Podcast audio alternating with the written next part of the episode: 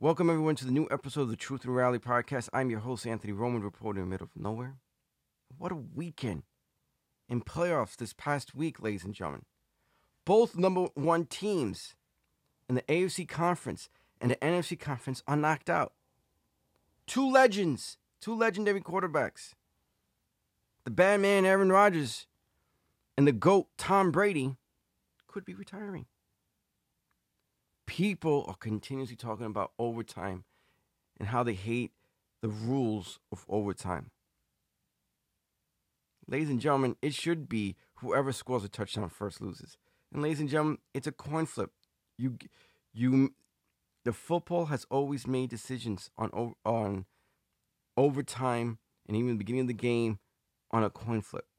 So the reality is we were all rooting for Josh Allen to have a great season, to finally beat the Chiefs. But this wasn't their season. Gronk said that if you ask him right now, if you had to force him to give you a decision if he's going to retire or not, he said he will retire.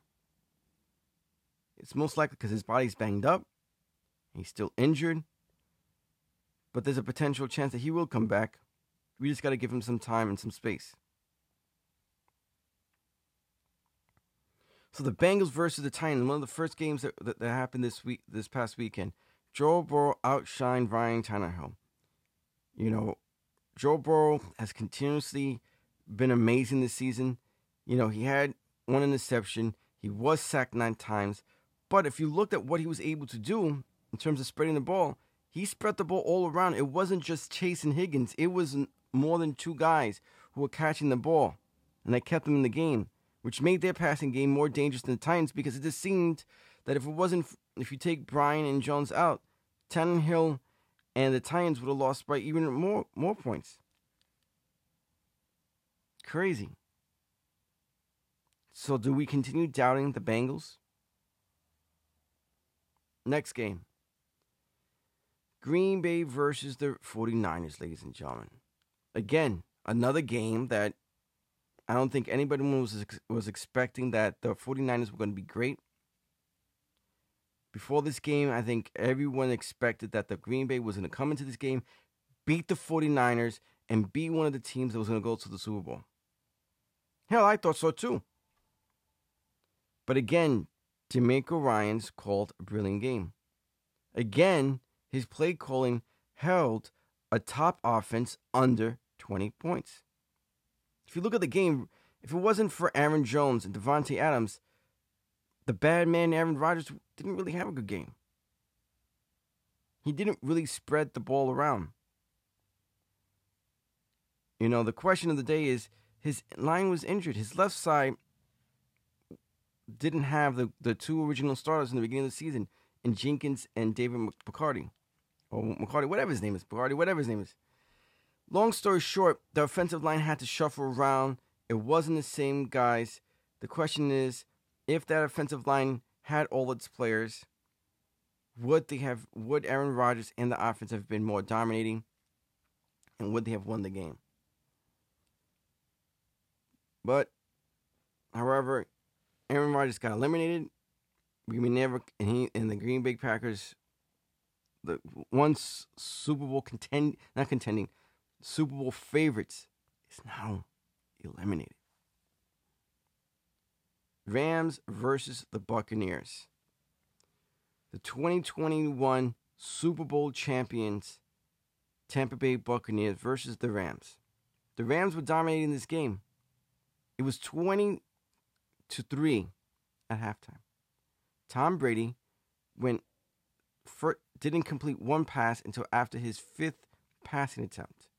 Has Tom Brady ever done that? How often has Tom Brady ever attempted multiple passing attempts and not complete one passing attempt? This was probably one of his worst playoff games ever. And Cooper Kupp had over 183 receiving yards. And he was caught the winning catch that led to the field goal after Tom Brady had done his magic again and brought the the Buccaneers back into the game and tie the game in less than five minutes, but the Rams just weren't had too much time on the clock and was able to get Cooper Kupp the winning catch. And long story short, the Rams were the better team and won the game by a field goal. Yeah, there is a question.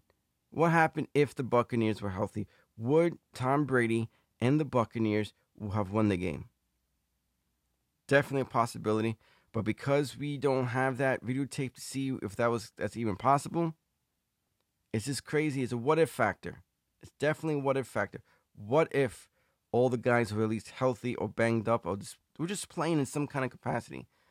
Would Brady have won the game and we marching into the NFC Conference Championship this upcoming weekend? Next game, ladies and gentlemen Chiefs versus the Bills. This was an amazing game. A lot of people looking at Patrick Mahomes and Josh Allen saying this is the new Tom Brady, Peyton Manning uh, comparisons. Two great quarterbacks who are elite, who are on top of the game, facing each other yet again in the playoffs. And yet again, the Chiefs were able to beat the Bills. The last five minutes of the game, I don't think we've ever seen it. It just seemed like they weren't willing to go down. You know, um, the brilliant defense that the Bill that the Bills had majority of the season was not brilliant. They couldn't stop Patrick Mahomes. It didn't matter how good Josh Allen was in the last five minutes of the game. The Bills' defense was horrible. Right now, Leslie Frazier, the defensive coordinator for, for the Bills, is a candidate for a lot of coaching jobs out there. After seeing that game, I wouldn't want him. He didn't make one good decision in the last five minutes of the game of the Chiefs versus the Bills. He didn't make one good decision. It seemed like Patrick Mahomes could not throw an incompletion. It was just, it was, it was just crazy how great Josh Allen was during these playoffs, and he's home. And Jimmy G Jimmy Garoppolo of the 49ers is still in the playoffs, even though he hasn't been great at all. Crazy. Now let's talk about the games that we're going to see. In the AFC conference, ladies and gentlemen, we're going to see the Chiefs versus the Bengals. One of the things I look at before I analyze games is did these teams face each other? How many times did they face each other? Who had a great game? What players were hurt? The what if factors. Well, the Bengals actually beat the Chiefs this year already. And just and just recently, this happened within the last less than two months. So the question of the day is Did the Chiefs' defense learn how to defend Ja'Marr Chase, who had over 260 yard receiving yards in that game? Isn't that crazy? Over 206 receiving yards? Just to, ha- to say that they learned, they have to say that the, the, the in order to, for them to be considered to having a good game versus Chase, after experiencing and allowing him to have over 260 receiving yards, he has to have at least 80 yards. You're saying 180 yards less. The question is, did the Chiefs learn? What are the Chiefs going to do? The Chiefs got embarrassed and the reality is, they will be embarrassed if the Bengals came again and was able to defeat them and they're going home. Some part of me feels this could be potential uh, upset. Joe Burrow, ladies and gentlemen, could be the new Tom Brady when it comes to playoffs. It just it seems like have him under center and he will take you to the to the promised land like he did with LSU. And so far, he's done it in the playoffs. We'll see if the Bengals still have any magic. If Joe Burrow is still playing great. If we'll see if the Chiefs have finally learned how to defend Chase. It's going to be a great game. So let's talk about 49ers and, and the Rams, the NFC Conference Championship, ladies and gentlemen. Now, this one's kind of interesting because they both play in the same division. So they both know each other. But then you got to go deeper. How did they face each other this season? And then how did they face each other last season? Well, it's different because last year the, the Rams had Jared Goff and didn't have Odell and didn't have Von Miller. And this season they have Matt Stafford, they have Odell, they have Von Miller. And long story short, it's a little bit of a different team. So I looked at what the 49ers and Rams record was among each other the last two seasons. In the last two seasons, the Rams have lost to the 49ers four times and beaten them none. If DeMeco, I'm going to say his name wrong, DeMeco Ryans, defensive coordinator, to me is the MVP of the 49ers. This defense looks great. In my opinion, if you look at this team and what they've been able to achieve so far in the playoffs, it kind of reminds me what how the Giants were. They weren't expected to be a team in the NFC Conference Championship. They were a team not predicted to really do great. You know, there were teams that, that people put in front of them. You know, Jimmy G is not an elite quarterback, just like Eli Manning was not an elite quarterback. Eli Manning had better games in the playoffs than Jimmy G has. And then on top of that, they both have good offensive lines, similar. Both defenses look amazing in the playoffs. You know, one of the things that carried the New York Giants into the Super Bowl in 2007, 2011 was the pass rushing and the defense. It wasn't really all the off the whole defense. The offense was a lot better than than the 49ers, but the defense looked unstoppable. That pass rush looked amazing.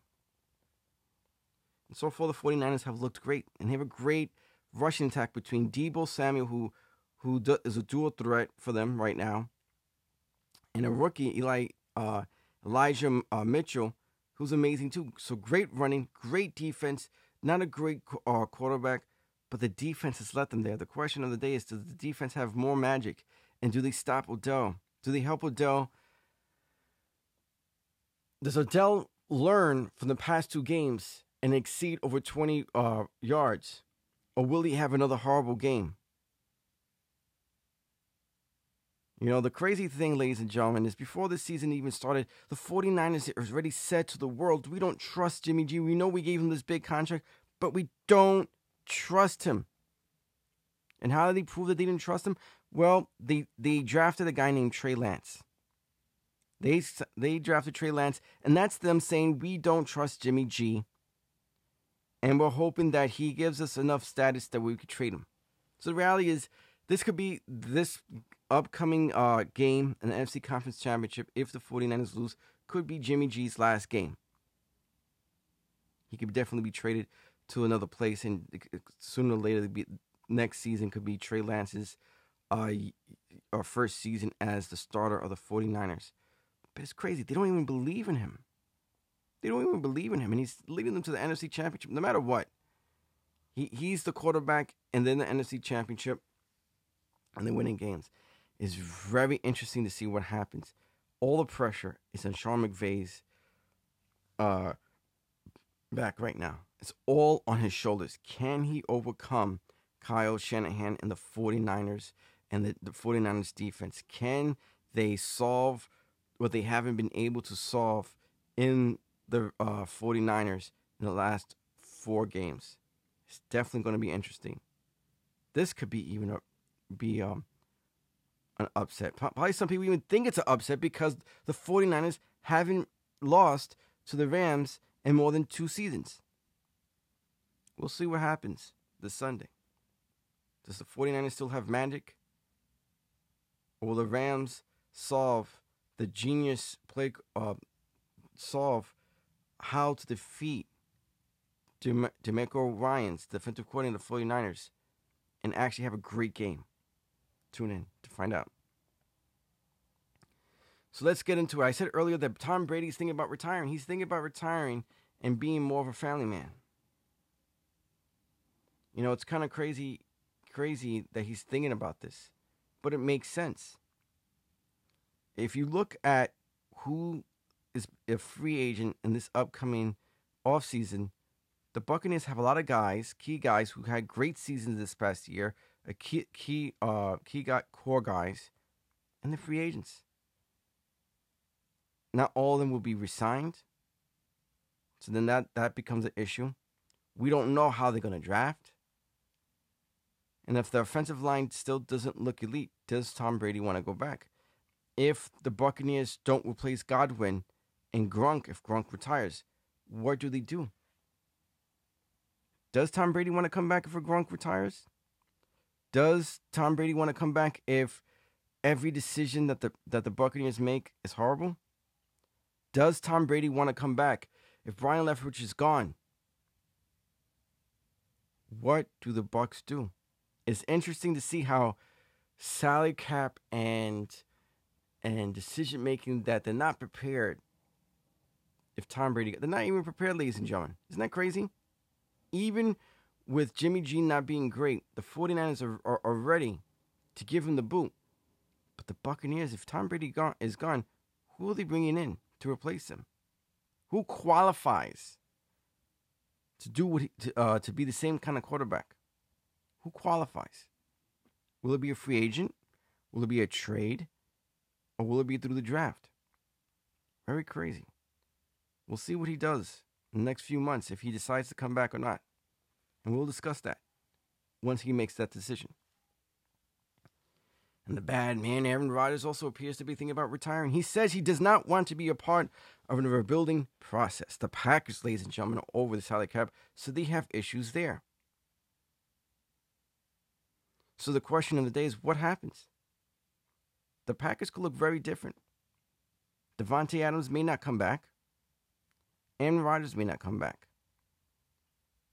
The GM has to work magic because the reality, the truth is, if you lose key guys, can this team succeed next year? Especially if you have to start asking guys to reduce the salary in order to get under the salary cap, or you have to release.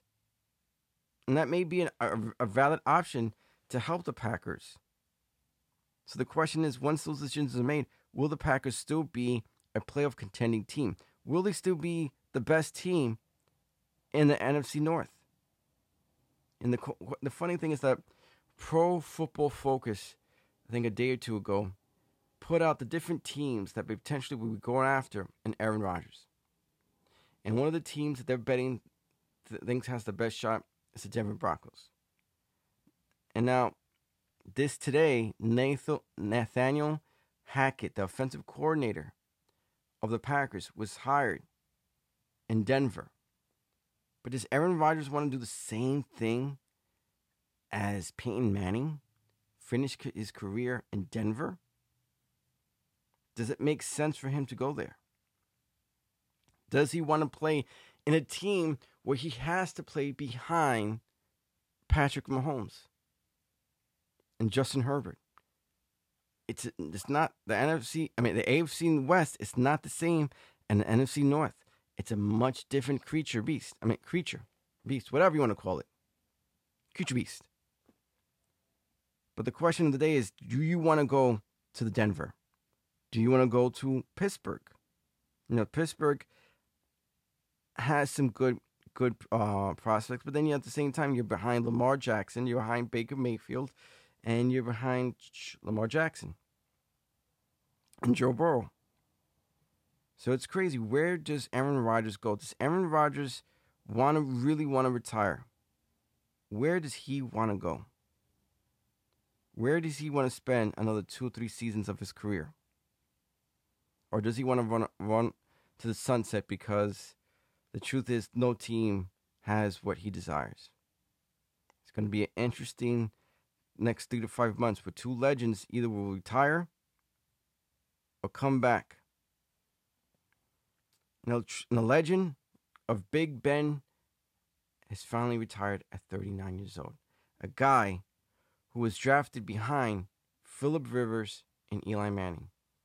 And if you take a step back, I think if you look at Philip Rivers and you look at Eli Manning and Big Ben, Big Ben had a better career, but Big Ben also had better coaching. Let's be realistic. Mike Tomlin and oh my god, I forgot the other guy. I forgot his name. Right now, he's an analyst, a coach uh, for CBS. But long story short, Big Ben has been in a was in a better organization in his whole career versus Philip River over Philip Rivers and Eli Manning. Eli Manning had a great run, but Eli Manning finished his last six seasons or maybe more with one of the worst offensive lines, one of the worst defenses at times. They didn't have a running attack. It was like bad decision on top of bad decision. and it wasn't Eli's fault. But Big Ben during that time still had a great offensive line, still had great receivers, still had a great defense, still had great coaching. So overall, his statistics make him look better, and his win loss record looks even better because of that. And he finished his career a six time Pro Bowler, two time Super Bowl champion, a guy who's in top 10 in almost every list attached to a quarterback. A guy at 39 still led his team to the playoffs. Even though they didn't win, he still led them to the playoffs. So, congrats to Big Ben on a magnificent career. You will be missed. Enjoy your retirement, sir. So, this past week, let's talk about baseball. The baseball has elected a Hall of Famer. The only player that was elected to the Hall of Fame was David Ortiz. Now, people have problems with David Ortiz because David Ortiz in 2003 tested positive for steroids. So people saw that, okay, wait a minute, if this guy did steroids, then why isn't Barry Bonds and others in? And here's the thing steroids makes, in my opinion, makes athletes cheaters. Guys who are saying there's no exercise, there's no protein shakes, there's no rehab, there's no surgery that you could do that would make me elite or make me the player that I want to be. So I must take these steroids and make myself better than who I am by taking this enhancement. And I must cheat in order to stay to stay elite. That's what he's that's what the Barry Bonds and others are saying. Let's be realistic. Cheaters. Nobody who takes steroids should be in the Hall of Fame. I don't care how great they were. I don't care if it was one season. The reality is they cheated. They didn't earn it. They cheated. They showed the world that you ha- you could skip steps to not work hard.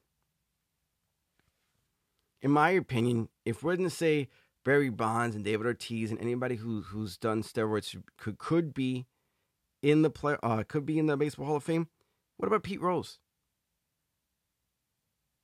You know the funny thing about Pete Rose, ladies and gentlemen, that by the time he was a player coach and he gambled, and he's never been elected to the Hall of Fame, he already established himself as one of the best hitters ever in Major League Baseball. He didn't take steroids to help him get another thousand hits. He didn't take steroids to help his gambling issues as a player coach. He had an issue. His issue was he liked to gamble. And he manipulated games in order to help himself win because he was a manager. And because as a manager, he gets to make a decision who starts, who doesn't start, who gets taken out, who stays in. But then taking a step back,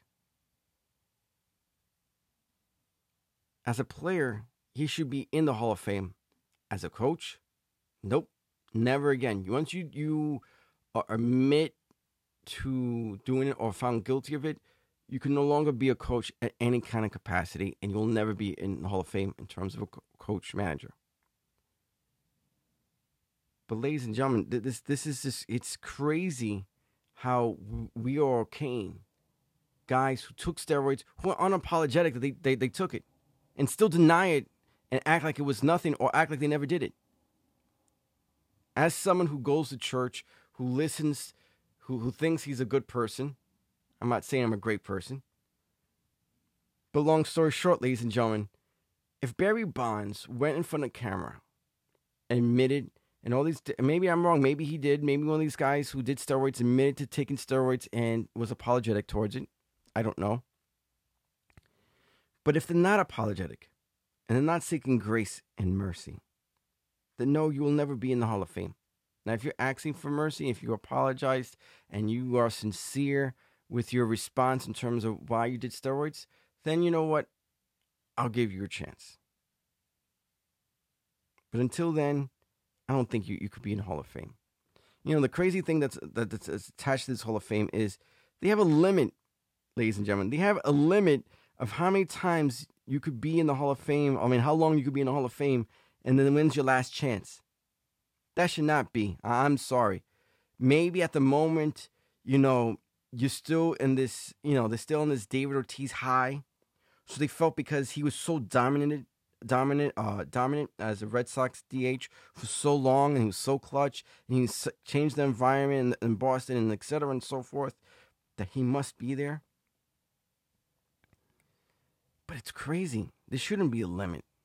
You know, right now Jim Kaat, who was an, an announcer for the Yankees and did some stuff for Major League Baseball, he was a pitcher for the Twins, I, I believe. This got uh, elected. But long story short, there should never be a limit of how many times you can get elected, how many times you could be a part of this uh, opportunity to be become a baseball Hall of Fame. It's just it's embarrassing that that, that he had this. This upcoming week, baseball made some progress in its lockout. Certain compromises were made. Certain things, uh, things that the, the union wanted was taken out. Certain things were agreed upon. The owner says they're they're willing to lose games if the agreement is not placed. In my opinion, I've seen the union make more compromises in order to try to have baseball which makes me feel that the baseball players want a season more than the owners, and the owners who are billionaires, who most likely make money in so many different um, areas, that they're okay with not making the millions and billions that they make from baseball. It's crazy. We don't know what's going to happen. Progress was made this week, but the reality is, I don't like hearing that owners are willing to lose games. baseball will lose fans. Baseball will lose ratings. It has lost fans already. But now they will lose it even more. It's just crazy. Let's see what let's see what happens in the next couple of weeks. But man, how can how, how can this be? How can this this be after losing games because of COVID? We're gonna lose more games because of a lockout. Certain careers will will have to end because of the lockout. Isn't that crazy? Anyway, let's go into basketball, ladies and gentlemen. James Harden says he hates living in Brooklyn and it seems like he wants to leave the Nets. The Nets say they would not trade him during the trading uh, NBA deadline that's going to uh, just around the corner. I mean, it's crazy. Why does he want to leave? Why? I understand why he wants to leave. The Nets aren't the team that he expected that they were going to be once he went there. Let's be realistic. Kyrie Irving's issues with the vaccine has hurt the Nets. The Nets are not the number one team in the Eastern Conference. They are not a top three team, win loss team in the NBA. Right now, Kevin Durant is hurt. And because of the whole vaccine issue, Kyrie Irving cannot play home games. So he's hurting the Nets. Because hurting him and him playing together could win a lot of games. But Harden can't do it alone, especially when this injury's on on the Nets right now. So it looks like he may be leaving the Nets this offseason. Some people saying trade him, get value back, especially if he's going to be a free agent. Get value back versus losing him and getting no value back. There's some rumors that saying maybe a Ben Simmons James Harden deal could happen, but do you really want Ben Simmons? And uh, you want to replace a guy who's playing great, who could score, great assist, and etc. and so forth, for a guy who's just great on defense, who's not going to bring the same offense to the table, who's already missed multiple games because of his issues with the team. I wouldn't trade my one a, a great player within my own division and see him succeed. Why would I want to see James Harden have a great record with the Sixers? Why would you want to see that? or Ben Simmons going to Philly and going to the Brooklyn, it's actually hitting three pointers, and it's the shooter that, that we all thought, not all thought, we all hoped that he could develop into. I mean, I wouldn't, I wouldn't have, I would not make that trade, but again, I'm not an executive in the NBA. We'll see what happens. Well, ladies and gentlemen, if you don't know, you probably do know because it's everywhere. January 26th was which was yesterday was Kobe Bryant's anniversary of his death, his two year death. that he died in a helicopter with his daughter and other people. It's crazy that it's been two years. Still very painful to talk about. The idea that he died, a guy who's just a great, from what you hear, was a great guy who loved the game of basketball, but he died with his daughter. And I have a daughter, so for me, that's why it's painful. Supposedly, they're going to make a statue of Kobe and his daughter at the site where the crash happened.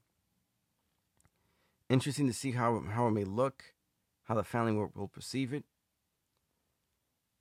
But maybe next year I won't bring up this whole anniversary because who wants to bring up an anniversary? Uh, um, bring up an uh, a death anniversary that was so tragic, that was so unnecessary.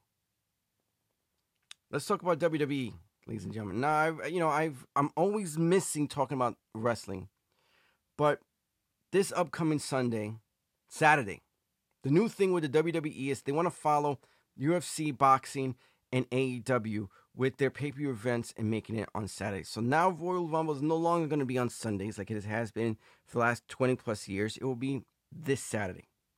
And what makes it so bad is that the WWE has released so many different wrestlers, especially women, that in this upcoming Royal Rumble, which is 30 participants that have to get thrown off on top of the rope, whoever is standing last gets a chance to face whoever the women's championship they want to face between the SmackDown and Raw at WrestleMania. But what makes this so hard this year is that they release so many different people that they're bringing back legends, and they're asking uh, they ask these these wrestlers and I forgot their names already. But they're, they're currently the the tag team champions at, in, on Impact to come back. They're actually Mickie James a wrestler that they released that they weren't even using prior to her leaving WWE to come back and to participate. The acting leader, a WWE legend, to come back. Mimi Cool, Cool, McCool, whatever her name is, the Undertaker's wife, to come back. The acting Summer Rae, someone who they released, to come back. It's so embarrassing. You know, a couple years ago, or more than a couple years ago, WWE was trying to portray that they want to have some kind of women's revolution. They wanted to help women in the wrestling business. They didn't, you know, they were one of the, the, the wrestling organizations that allowed their women wrestlers to uh, to pose in Playboy, who had bikini matches, pillow, uh, pillow contests, and everything that degraded women. It wasn't sometimes it wasn't even a wrestling match. It was more trying to satisfy the men, the male viewers. That's what it seemed like it was back in the early 2000s. There weren't there were some great matches, but the rallies they, they, they weren't really trying. WWE even a couple years ago had its own women's pay per view, and they made it seem like they were going to put more and more things with women, and instead, they have released a lot of women wrestlers. They didn't full um, keep their promise in making more women uh, pay per views is actually backfired. They've actually hurt the women wrestling. I mean, the rally is this upcoming Saturday. Bayley's probably coming back and she's probably winning. Let's be realistic. It's not going to be anybody else. It's it's always been Bayley, Sasha Banks, Becky Lynch, and Charlotte Flair. Let's be realistic. So Bayley may come back on Saturday and she may win. There's not going to be any new wrestler. They're not going to give someone else a chance and opportunity to, to, to participate. Lita's going to come back and win. Summer Rae is going to win. Mickie James, who's a knockout champion of TNA Impact, is going to come and win? No, that's not going to happen. You know that's not going to happen. What about the male section?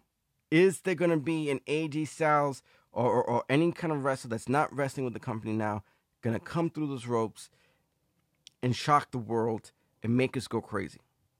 Will Corey Graves, who hasn't wrestled in more than seven years, come and participate in the Royal Rumble? You know, what's going to happen? I feel it's going to be current wrestlers, some guys who are in the Hall of Fame over 50 years old.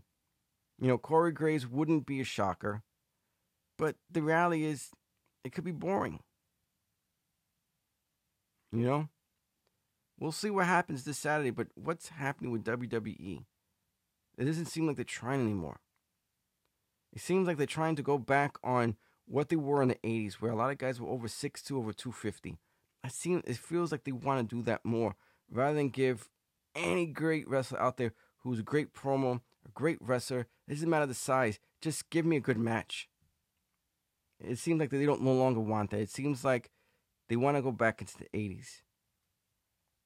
But we'll see what happens. Anyway, ladies and gentlemen, that is my episode of the Truth and Reality podcast. Remember, subscribe to the Truth and Reality podcast in all podcast apps so that you are aware when a new episode is available for your listening ears. You could also follow me on Instagram on the slash truth slash and slash reality slash. The slash has to be on the bottom, ladies and gentlemen. You can follow me on TikTok, same way. The slash truth slash and slash reality. Ladies and gentlemen, it sounds weird, but long story short, someone had already selected it, and this is what they gave me, and this is what I have to uh, give out to you in terms of following me on those social media platforms. Anyway, ladies and gentlemen, have a great day and even better night.